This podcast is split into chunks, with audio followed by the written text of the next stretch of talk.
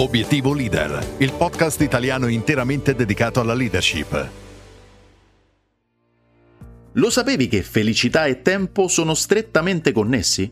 Qualche tempo fa leggevo la Psicologia dei soldi di Morgan Housel e mi ha colpito un passaggio che legava la felicità con il tempo, appunto.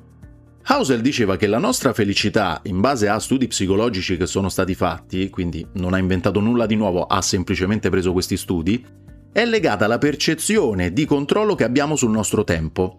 In sostanza, più gestiamo bene il nostro tempo e più ci sentiamo appagati e felici. Questo ragionamento, a mio avviso, calza molto bene anche con la leadership. Perché un buon leader è una persona che valorizza il proprio tempo sicuramente, ma anche e soprattutto quello dei suoi collaboratori e delle sue collaboratrici. Essere quindi degli ottimi time manager è quello che in realtà si aspettano le persone intorno a noi. Gestisci bene il loro tempo e avrai spianato la strada per costruire una squadra dove ci si possa effettivamente esprimere al massimo delle potenzialità. Detto questo, voglio darti tre consigli per gestire al meglio il tuo tempo e quello dei tuoi collaboratori.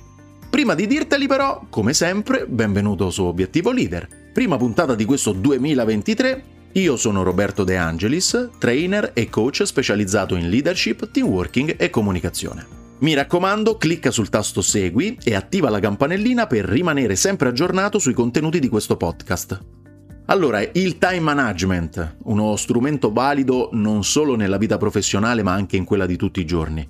Per ritornare all'introduzione che ho fatto prima, quante volte ti sei sentito frustrato quando non sei stato in grado di gestire il tempo durante la giornata? In quel caso hai inseguito gli avvenimenti piuttosto che anticiparli. Ecco, quella frustrazione è la stessa che i componenti del tuo team percepiscono quando loro non riescono a gestire bene il tempo a disposizione. Questo può avvenire per tantissimi motivi, come ben sai, e purtroppo tra questi motivi, eh, mi dispiace dirtelo, potresti esserci anche tu. Da leader del tuo team infatti hai una responsabilità perché se un tuo collaboratore non è riuscito a gestire bene la giornata, probabilmente una parte di colpa potrebbe essere la tua, non lo so, però potrebbe essere anche la tua. Potresti averlo sovraccaricato di compiti, potresti aver sottostimato il tempo per compiere una determinata azione. Insomma, declina sempre questi esempi eh, come meglio credi. E allora eccoti tre consigli che possono aiutarti e aiutarvi a gestire meglio il tempo. Il primo consiglio che voglio darti è quello più scontato, sì, lo ammetto, ma che in azienda purtroppo ancora spesso non si riesce ad applicare, e cioè stabilire le priorità. A proposito, se non sbaglio, nella quarta puntata di questo podcast parlo proprio delle priorità, e se ti è utile ti metto il link in descrizione dell'episodio in modo da poterla riascoltare. In sintesi, creare una lista di cose eh, da fare stabilendo appunto le priorità vi aiuta a mantenere il focus operativo su quella cosa e soltanto su quella cosa. Quindi se c'è un contratto da revisionare quella settimana, oppure bisogna contattare fornitori, o quello che vuoi tu, ecco, bisogna calibrare gli sforzi in modo che il carico maggiore vada proprio lì. Una volta stabilite le priorità, e qui passo al secondo consiglio, ecco, bisogna gestire le distrazioni che di volta in volta si presentano. Come sai, a me non piace parlare di teoria, ma di vita reale. È bello riempirsi la bocca con l'espressione bisogna stabilire le priorità. Il difficile inizia quando le abbiamo stabilite e l'operatività quotidiana può farci deviare da quel focus. Gestire le distrazioni vuol dire prima di tutto stabilire l'importanza della distrazione stessa.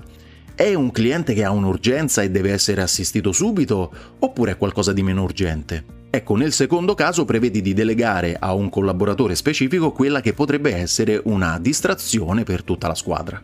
Infine, terzo consiglio è quello di mettere in piedi un buon sistema di pianificazione. Pianificare, come sai, eh, vuol dire lavorare sul lungo periodo ripartendo i carichi di lavoro in modo che la squadra non sia sovraccaricata. In sostanza, se riesci a lavorare d'anticipo, non sarai costretto a rincorrere le situazioni e di conseguenza non trasmetterai mai alla tua squadra quella sensazione di rincorrere, appunto, stando sempre con l'acqua alla gola. Questi erano quindi i tre consigli che mi sento appunto di darti e come sempre ti sfido a metterli in pratica perché potrei averti detto tante belle cose ma non corrispondenti alla realtà. Bene, anche questa pillola si conclude qui. Se vuoi rimanere in contatto con me e parlarmi un po' del tuo team, ti ricordo che puoi contattarmi su LinkedIn e non ti preoccupare perché ti metto il link nella descrizione di questo episodio.